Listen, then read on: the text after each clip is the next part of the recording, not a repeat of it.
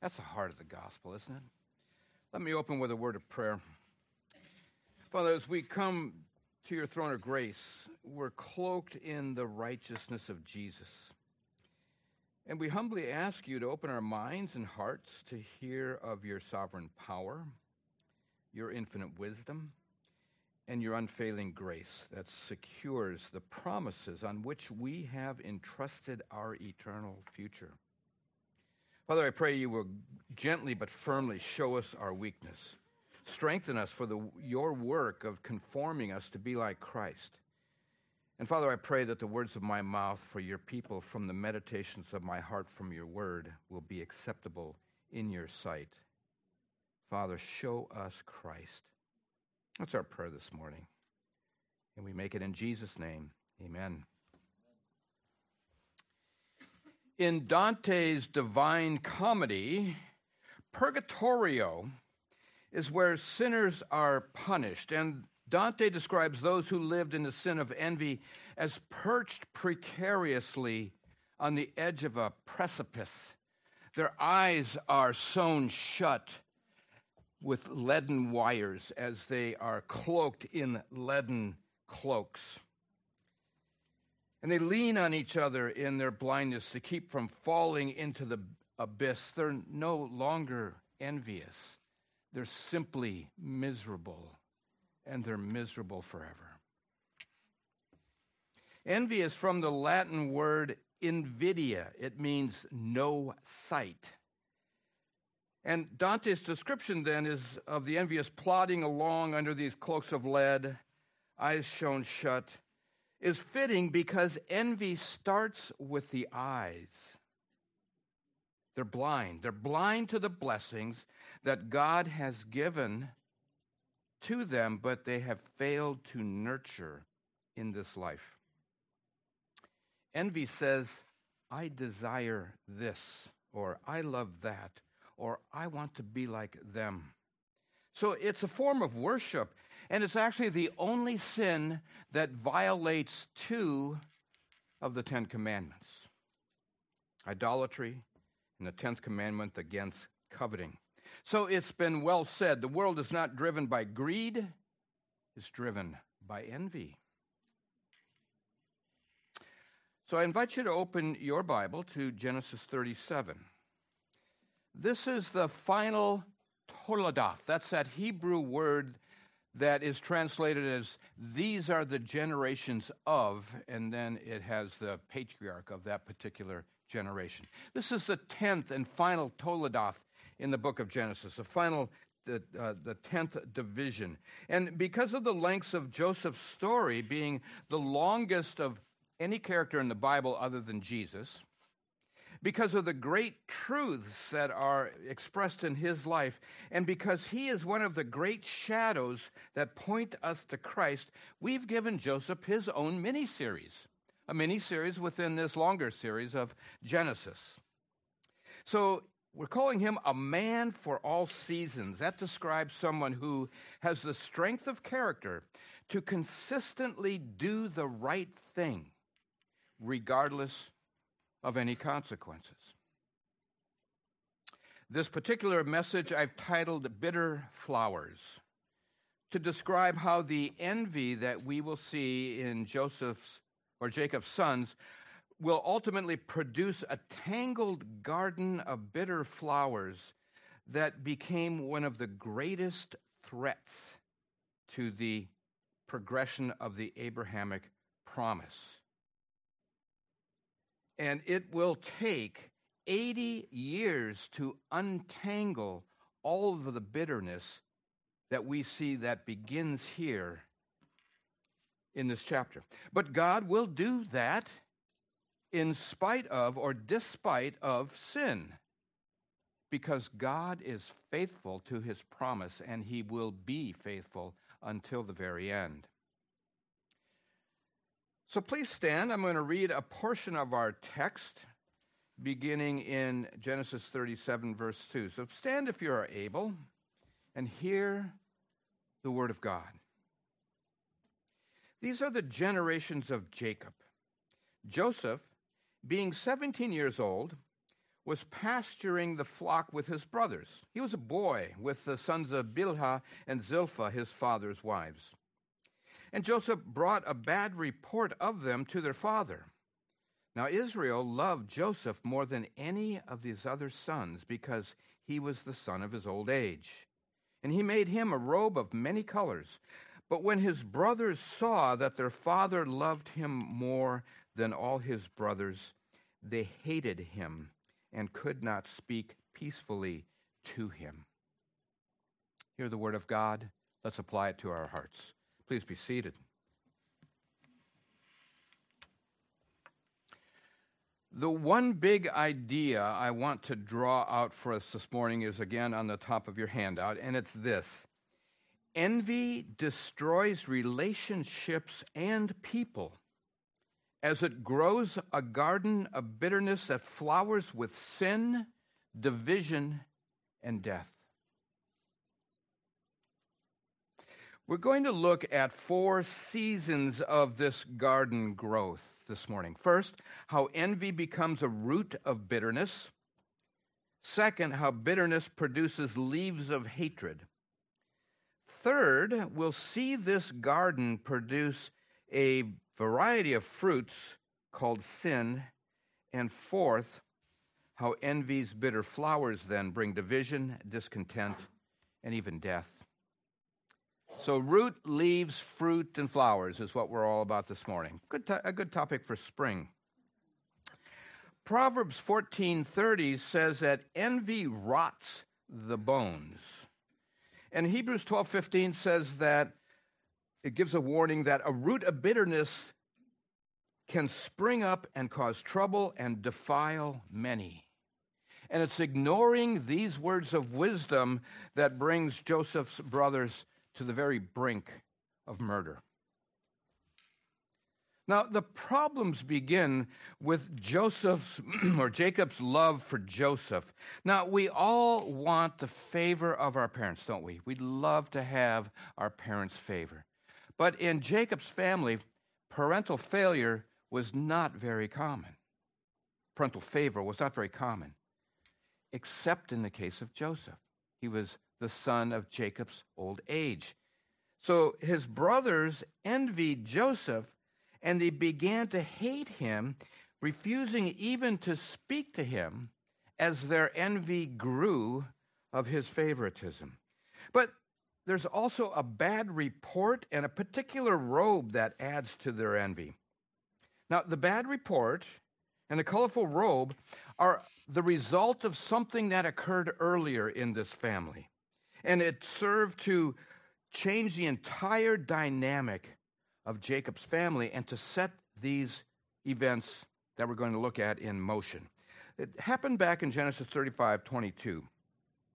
And back then, we are told that when the family lived in Bethel, Reuben went and lay with Bilhah, his father's concubine. And Israel, that's Jacob, heard of it. Now, the event is stated simply in chapter 35, but what's not stated was the result of Reuben's sin. It dishonored his father. It was such a terrible sin that it disqualified him from being the firstborn son and the privileges that came with it, and it disqualified him from receiving the Abrahamic blessing. Chronicles is the genealogy of Israel. And in 1 Chronicles 5, verses 1 and 2, puts these events in perspective. It says, Reuben was the firstborn but because he defiled his father's couch, his birthright was given to the sons of Joseph, the son of Israel. So, what Genesis 35 doesn't say, First Chronicles does. Jacob had the right to do so, and he did. He gave Reuben's firstborn authority to Joseph. So when verse 2 in our text says that Joseph brought a bad report against the sons of Bilhah and Zilpah, he was not tattling, he was truth telling. That was his role as second in command of the family. And the robe of many colors was the sign of that position. it was like a royal robe. The Hebrew wording translated many colors is better understood as ankles and long sleeves. That means it was a, a long, tailored robe down to the ankles with long sleeves. It was in contrast to a worker's normal tunic, which was short sleeved or even sleeveless and went to the knees, which enabled them to work. A long legged, long sleeved tunic was a sign of authority. That person didn't work, they were an overseer. So his coat of many colors, then, is better understood as this coat of authority. And the good fortune and the authority that Joseph had in getting Reuben's status because of Jacob's favoritism is why we see such animosity and envy growing in his brothers. You see, envy grows a root that when it's watered, it makes bitter leaves. And that's what we see in the next set of verses, verses 5 through 11. Now, Joseph had a dream. And when he told it to his brothers, they hated him even more. He said to them, Hear this dream that I have dreamed. Behold, we were binding sheaves in the field, and behold, my sheaf arose and stood upright. And behold, your sheaves gathered around it and bowed down to my sheaf. His brothers said to him, Are you indeed to reign over us? Or are you indeed to rule over us? So they hated him even more for his dreams and for his words. Then he dreamed another dream. He told it to his brothers and said, Behold, I've dreamed another dream. Behold, the sun, the moon, the eleven stars were bowing down to me. And when he told it to his father and to his brothers, his father rebuked him and said to him, What is this dream that you have dreamed? Shall I and your mother and your brothers indeed come to bow ourselves to the ground before you? And his brothers were jealous of him. But his father, it says, kept the saying in mind. So the brothers' envy now is being watered by Joseph's sharing these two dreams. Reuben's sin, Jacob's favoritism, Joseph's robe, these were things that were on an earthly plane. But the dreams, they elevated him much higher to a completely different plane. The dreams were an entirely new level. You see, in the ancient Near East, people had a different worldview than we do today. Our worldview rests on two pillars rationalism and materialism. And we have come to believe that we understand our reality, our from, from the farthest reaches of our cosmos to the most minute workings at the subatomic level. Rationalism and materialism. Our world is a closed universe. But the worldview of Joseph's time rested on two different pillars creation and the fall. Creation meant that there was a creator a creator outside of this reality, far beyond it, far more powerful. And the fall explained the human condition of sin. So Joseph's brothers knew that the dreams were from God because of their worldview. They meant that God had chosen uh, Joseph to receive the blessing that had been promised to their great grandfather Abraham. And we've seen how Abraham's offspring have believed and desperately wanted this blessing. We've seen it in the envy that rose up almost immediately in, in, in Sarah and then Ishmael and then Rebekah, and then Esau, then Jacob himself, and then Rachel, Leah, and now these brothers. They know this is a treasure that's promised by the sovereign living God. And the one with this blessing is the one who is on the path to being a true, great nation, a world leader. And the dreams confirmed God's choice was Joseph, not his brothers. He, he had what they could not, and they hated him for it. This brings us to our first fill in. Envy is discontent with God's gifts to you and to others. It's discontent with God's gifts to you and to others. Envy whispers, God, I'm not satisfied because you didn't give me what I want. And then envy speaks, God, I'm not satisfied with the position and the gifts that you have assigned to me in this world. But ultimately, envy shouts, Give me your throne, God. Let me run my life. Give me the blessings that will make me glorified.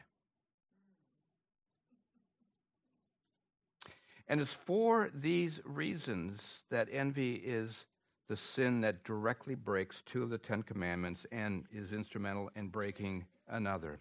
Envy and its twin, coveting, are dangerous because they seem like they're private sins. No one can see you being envious of your coworker's promotion or coveting his speedboat, but they bring a growing bitterness that eventually overflows into sin. You can't keep this inside because it rots the bones. It will work itself out. And that's what we see next. This garden grows. And in verses 18 and following, we see the bitter fruit revealed. Now, in his letter to the Christians in Galatia, Paul encourages them, he says, to walk in the Spirit. And then he lists the works of the flesh in the previous verse to contrast those with the fruits of the spirit. So prominent in this list in Galatians 5:20 are envy and its partners, idolatry, jealousy, and hatred. And that's what we see in verses 18 through 32. The fruit is revealed as a murderous plot. Fratricide, killing of a family member, Joseph's brothers, they're, they're pasturing the sheep near Shechem when Jacob becomes concerned for their welfare. Look at verse 13. Israel, Jacob, said to Joseph, Are not your brothers pasturing the flock at Shechem? Go now, see if it is well with your brothers and with the flock, and bring me word. So he sent him from the valley of Hebron, and he came to Shechem. But the brothers weren't there. So Joseph asks a stranger. He tells him they went to Dothan. And there Joseph finds them. But they see him first. Look at verse 18. They saw him from afar, and before he came near to them, they conspired against him to kill him. They said to one another, Here comes the dreamer. Come now, let's kill him and throw him into one of the pits. Then we'll say that a fierce animal has devoured him, and we will see what will become of his dreams.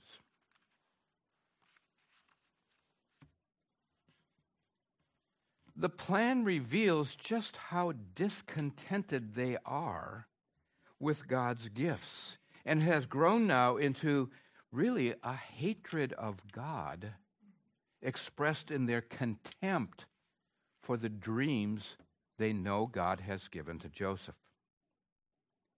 Now, fortunately, or providentially maybe, before they can act, Reuben offers an alternative. Rather than bloody their hands with Joseph's blood, he suggests throwing them into a waterless pit and letting the hot sun and the desert air do the work. Now, Reuben probably replan, plan, he planned to return later, probably to, to make up for the dishonor he had caused his father by rescuing the favorite son. But unfortunately, or providentially, Before he returned, another opportunity arose. Now, the brothers, meanwhile, were, it's the height of callousness. They're having lunch. Within earshot of their brother at the bottom of a waterless well, pleading for them to let him out. But he's at the bottom of the well, probably kind of muted so you can, uh, you can ignore it. So they're having lunch. And by chance, or maybe it's providence, a caravan appears on the horizon.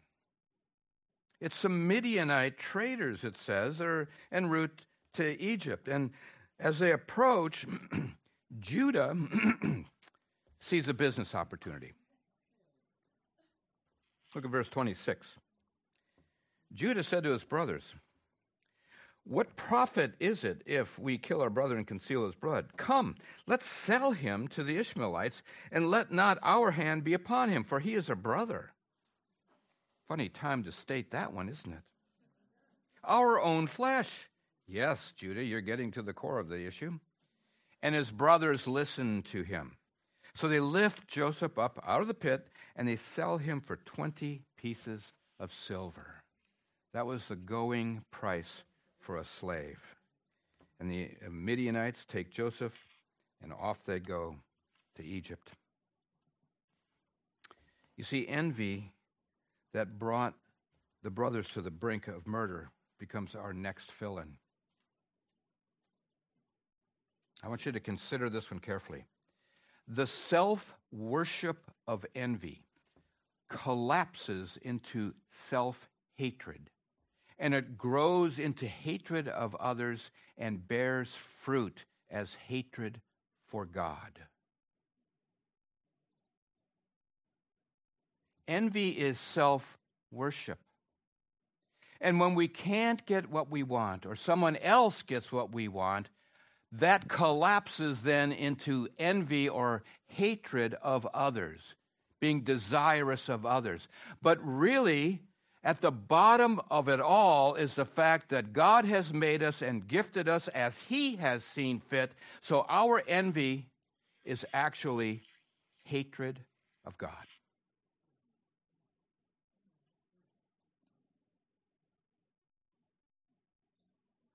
God's favor set Joseph apart far more powerfully than Jacob's favor, and it shattered the brothers' self worship.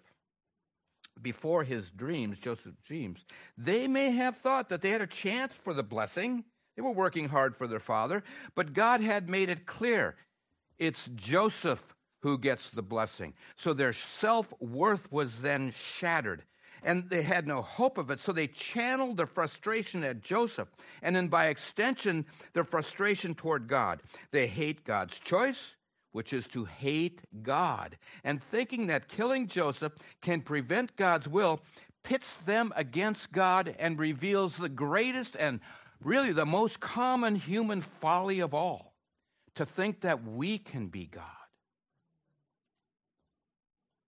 Now, the the, interesting thing is that the people of Israel had this story for over a thousand years.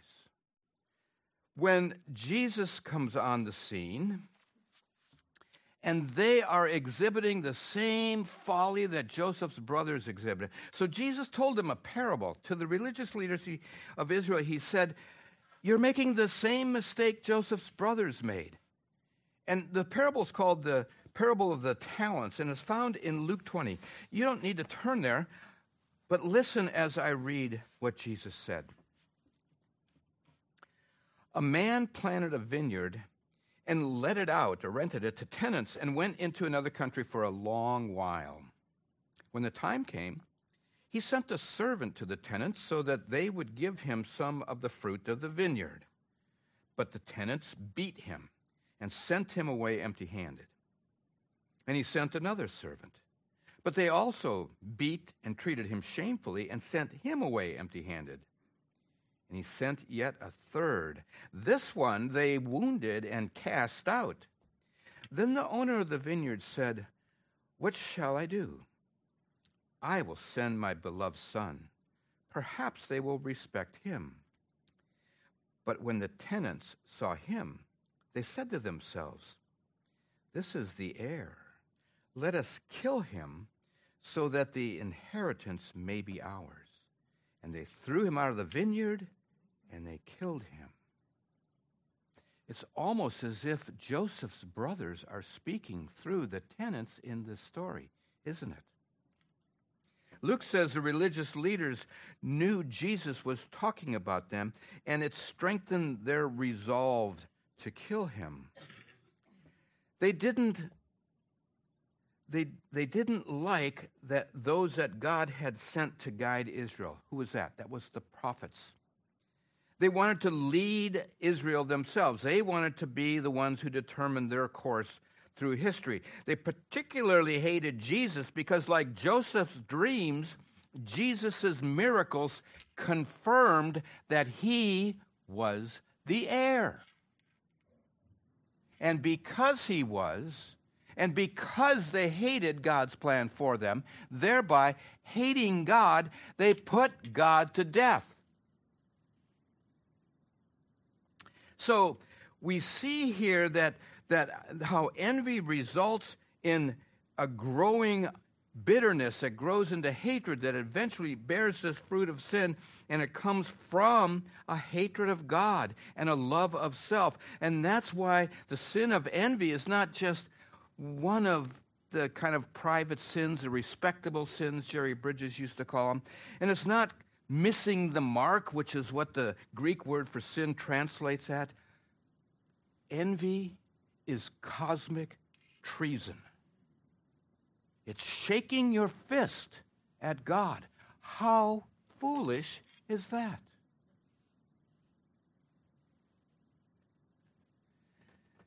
That brings us then to the bitter flowers of envy, which is division. In verse 29, Reuben returns to the pit, but Joseph's gone. And as the oldest, he's responsible. So he tears his clothes, a sign of mourning, and he wonders aloud, How will I face my father? But the brothers have a great idea. They have Joseph's robe. So they dip the tunic in blood and send it.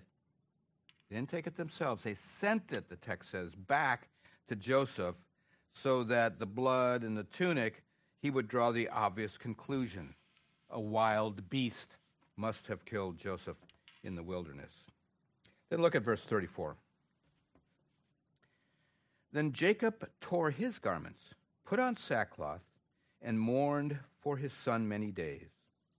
All of his sons and all of his daughters rose up to comfort him, but he refused to be comforted and said, No. I shall go down to Sheol to my son mourning. Thus his father wept for him. Only Jacob weeps for Joseph.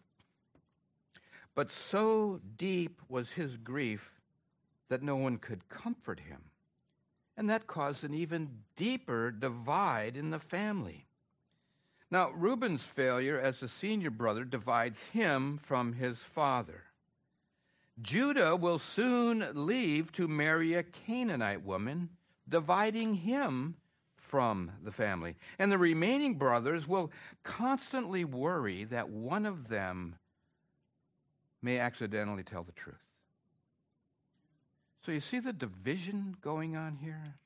It's just divided this whole family. This, this envy grows bitter flowers that bring division and discontent and death and death.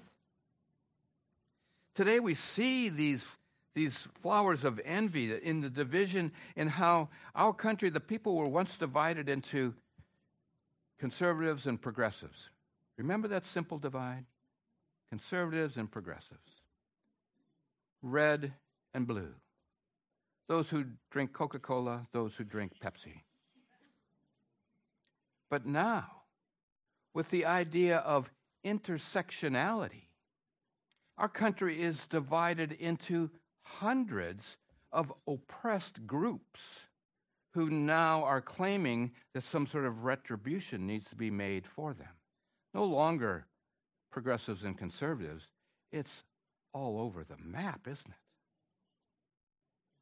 We see envy's flowers of discontent in the 54% rise in cosmetic surgery since 2020. And even more alarming, the 300% rise in claimed gender dysphoria by young people since 2017.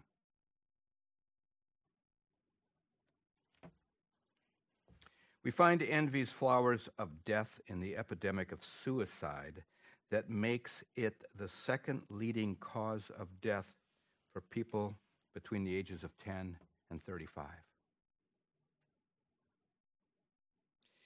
Envy is the renewable energy fueling social media with its limitless opportunities to compare ourselves with carefully crafted feeds from influencers and celebrities on platforms tailored for every broken desire.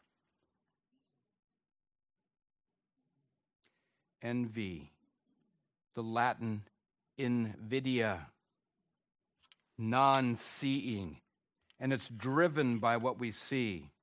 We do not see the gracious blessings that God has given us and who we are, where He has placed us, and what He has given us. Instead, we look out and we see what we don't have instead of seeing what we do. And the engine behind all of this that results in a 58% increase in cosmetic surgery, a 300% increase in gender dysphoria, and an epidemic of suicide is because we're comparing ourselves constantly to other people who carefully craft that image to make you want to be that way and to frustrate you when you can't. And when you do that, you're telling God, I don't like what you gave me. I want what I want. Envy is killing us. So, is there any good news? For Christians, the answer, of course, is yes. Genesis 37 is preserved not only to show us the danger of envy, but how God uses human envy and other sins for his purposes. Let's circle back. Circle back to uh, verses 13 and 14. And Israel said to Joseph, are not your brothers pasturing the flock at Shechem? Come, I will send you to them. And he said to him, Joseph did, Here I am. And Jacob said, Go now, see if it is well with your brothers and with the flock, and bring me word. So he sent him from the valley of Hebron, and he came to Shechem. Israel was right to be worried about his sons because they were near Shechem. That's the place where Simeon and Levi tricked the men, burned the town, killed all the people, and took all their goods.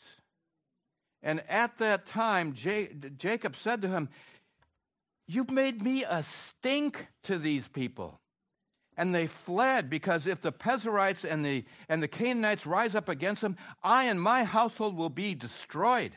That's why they fled. Now the brothers are back there. They're in the midst of hostile territory.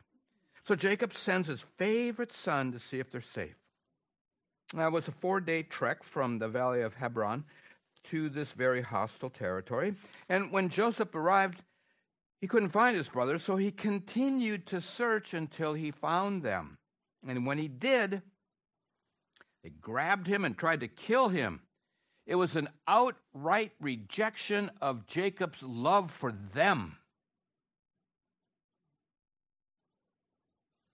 So now let's consider some parallels between Joseph and Jesus. Jacob sent his favorite son to a hostile land out of concern for his children. God the Father sent his only son into a world hostile to him to seek and find his children.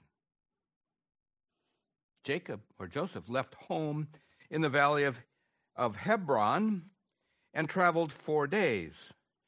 Jesus left the unimaginable treasures of heaven to cross an infinite gulf between there and our physical world to seek and save the lost.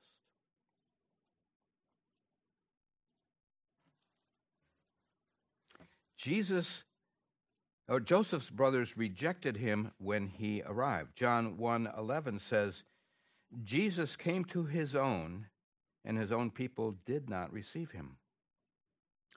Joseph's brothers sold him for the price of a slave, 20 pieces of silver.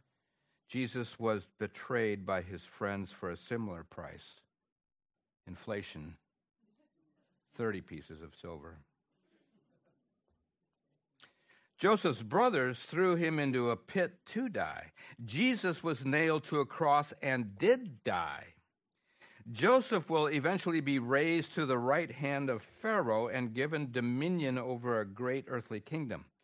Jesus will also be raised, but not to reign over a passing earthly kingdom, but to reign and rule over a kingdom of righteousness that will never end. You see, the Old Testament is a time of God's revelation of promise, revelation of promise. It's a time of shadows, these faint lines of hope, the Abrahamic promise, the Davidic promise, you know, the, the law given to through Sinai, the Sinaitic covenant. These are faint lines that continue to point forward. And Joseph is one of the greatest shadows as the life of this man for all seasons shows us the righteousness that points forward to the one who will fulfill all righteousness. So Joseph is one of a long line of Old Testament shadows that build one upon another, upon another, upon another until they lift high the name of Jesus. The New Testament is the time of God's revelation of fulfillment. The shadows take on substance and stand here before us clearly the, as, a, as the Son of God takes on human flesh. And he comes and defeats the forces behind all these bitter flowers of human sin. He now reigns from heaven as the as he cultivates a true and living garden temple.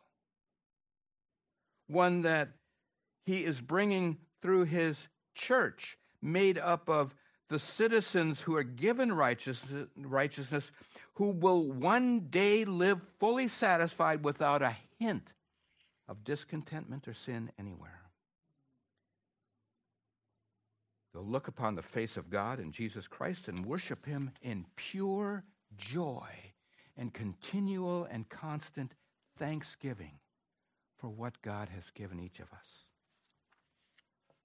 Which brings us to our last fill in. Envy's garden of bitter flowers is destined to die in the withering light of the glorious return of Jesus.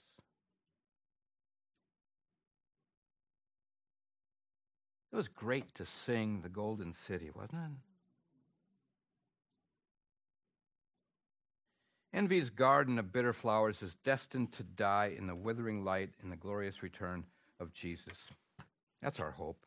Now, the Israelites, they found hope through even their darkest days, a time when their culture was seeming to be crumbling around them.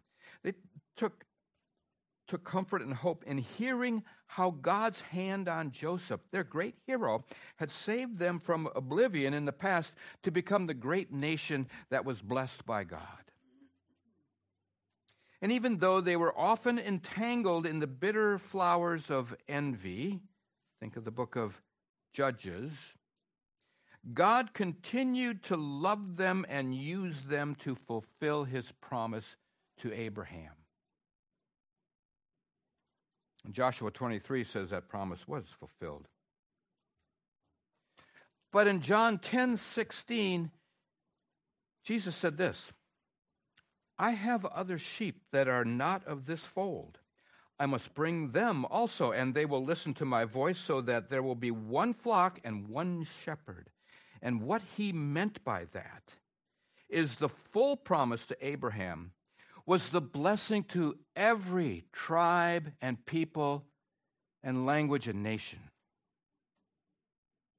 After his ascension to the right hand of power, Jesus now is using his church to bring that full blessing of Abraham, to be a blessing to all the families of the earth, to bring that full blessing of Abraham slowly and surely to all people. So, like the nation of, of Israel, the church is often entangled in these bitter flowers of envy and sin, both inside and outside the church. But God cannot be stopped. He will complete his redeeming and restoring work. So, as we wait, we wrestle with our envy and discontent because this world is awash in it, and we're constantly being dragged back to it.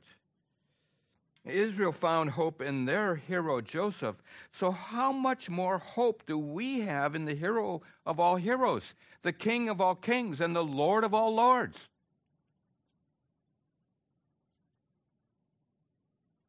So, we recognize in the strength of the Spirit the futility of envy, and we point its dangers out to others and we do our best to keep from those bitter flowers by finding contentment in what God has given us. And it's not an easy task. Envy changes throughout our lives. When we're young, we envy things people have toys. We grow into the adolescent years and afterwards, and then we envy how others look or how others are smarter than we are, or how others are promoted over us. Then later in life, as we get older, we envy not so much how people look, but how much money they have, or how many cars they have, or how big of a house they have. So envy changes over time. But we need to remain aware especially in a world of constant advertisement and, com- and comparison. We need to um, remain aware and we need to pray and ask the Spirit to, uh, to show us those, those seeds of envy that could grow into bitter roots. Bitter roots bringing forth those leaves of hatred, hatred bringing forth that fruit of sin, and that sin dividing us. Pray and contemplate the good wise, and graciously given gifts that God has given to us. For the source of our contentment is knowing that we have a reward far beyond which we can possibly imagine that we will one day achieve when we hear the well done and good, faithful service enter into your Father's reward. And we will look at it and say, It's perfect for me. Perfect for me. Thank you, God. Let's pray.